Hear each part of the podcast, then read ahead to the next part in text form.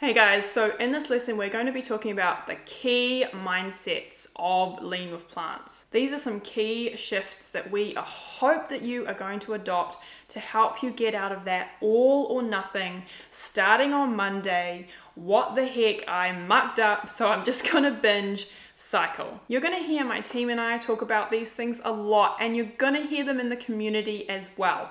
Why? Because we know they are so foundational for you actually making progress and then seeing results. So, the first thing that you're going to hear a lot is the next best mindset. What does this mean? Let me give you a little scenario. You do the best thing that you can, right? You keep on track, you're perfect, you make the best decision and then you don't make a good decision, but instead of just making a slightly worse decision, you go all the way out. You eat all the cookies. You go binging for weeks. This is a typical example of an all in or all out mindset.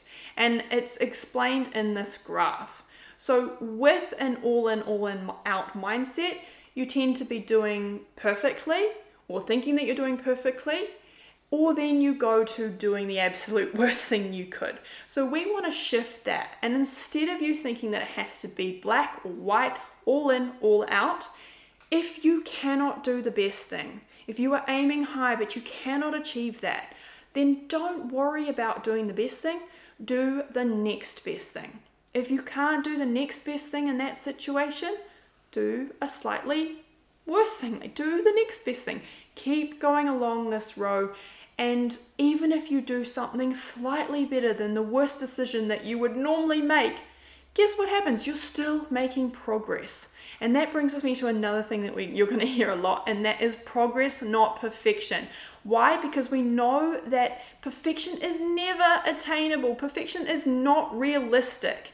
If you think that you are going to listen to these action steps and listen to these lessons and then somehow be perfect, you are kidding yourself. This takes time, and there is a significant gap between who you are now and the practice and the failure that is going to need to happen between where you want to be. So be okay with progress, not perfection. It's not achievable and it's not even something that is necessary. I have definitely not been perfect in this journey and I've seen significant results, and so will you. So, with that being said, it brings me to the next thing you're going to hear a lot, and that is fail fast, fail often. We love failure here because we know it is such an inevitable part of your journey. What does fail fast and fail often mean? It means that you get okay with trying things. It means that you get okay with making big changes and seeing big failure as a result. This is okay because failure teaches us about where we can make changes.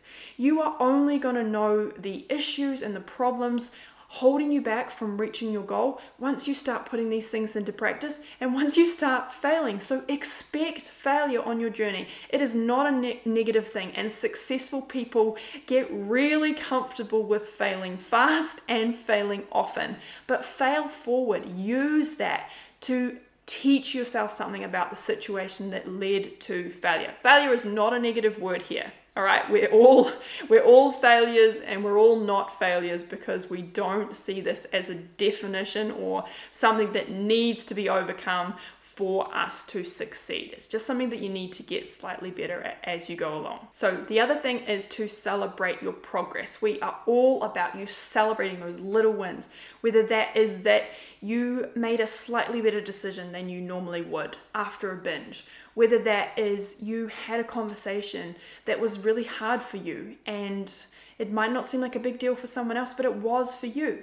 Maybe it was you made healthier cookies than you normally would. Celebrate improvement because that's what's going to build trust in yourself and momentum throughout your journey. So, I want you to go and think about these things, try and start putting them into practice. And remember again, it's not going to be perfect. You're not going to have all these mindset shifts to start with, but you can make progress with them over time. They're going to be so helpful as you move through these lessons.